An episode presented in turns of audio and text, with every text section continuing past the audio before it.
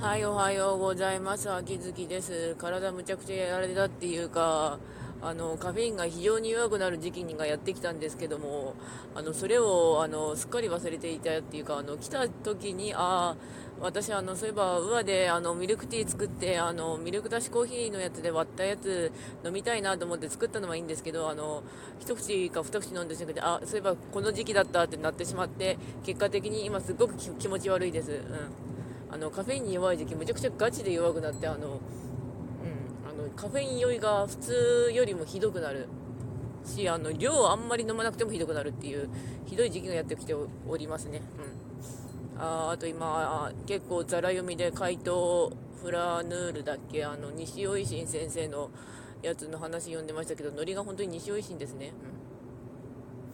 まあ、パラ読みしつつあのざっとあらすじつかど何起きたのか見てから普通に読む感じではあるんですけどもなんか普通に本当に西尾維新さんでしたね。としか言えない、うん、あの人のノリはでもまあ興味あってあの高校かまあ高校より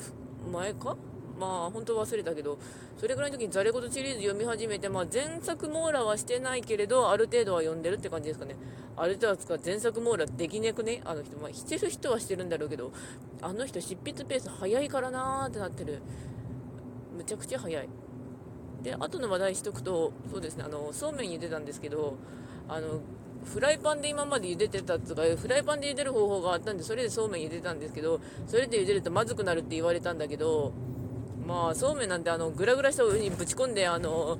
茹でるのすっごく面倒くさくて、パスタも私、あの、電子レンジで茹でてるタイプなので、ああの、茹でらんねえんだけどと思いつつ、まあでも茹でてみればイボの糸あるしな、みたいなノリで、イボの糸を茹でてみたんですけど、実はそうめんをお湯で茹でるの初めてだ、初めてですが、ま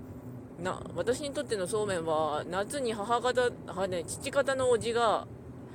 あの、茹でてくれるものだったので、何が言いたかったかというと、あの、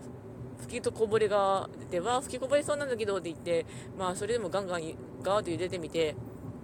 まあ、閉めてみて食べてみたんですけど、あの、そうめんつゆが多分ちょっと腐ってて、あ、これまずいわと思って、つゆを捨てて、あの、さあどうしようと思って、あの、結局コンソメを、あの、鍋に作って、あの、コンソメだけ、あの、お湯に溶かして、あの、顆粒コンソメ、それであの、そうめんをガチ茹でして食べましたね。まあ、なんとかなりました。うん、美味しかった。あの、コンソメは万能ってあの、長年の友人も言ってくれたんですけど、コンソメむちゃくちゃ万能ですね。うん、美味しかった。とまあそんな感じなんですが、えーと、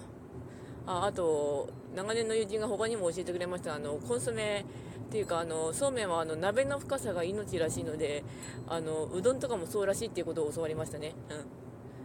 まあ、なんとかそうめんは茹でられるようになりました。茹でられるっていうか、まあ、暑いからやりたくねえなっていうのが正しいんでしょうけど、1人分茹でるんだったら 100g ですからね、まあ、なんとかなる感じはあります。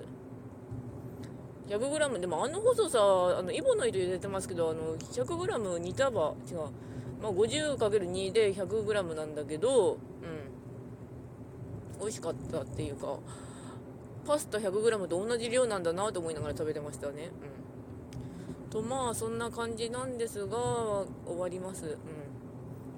んまあ本当に実はこの配信あのーこうやって配信した後にファイル名つけずにぶん投げて後でこ後でこっそりファイル名つけてるんですけど、まあそろそろそれもやらないといけないかなと思いつつ、それではご視聴の方ありがとうございました。それではまた。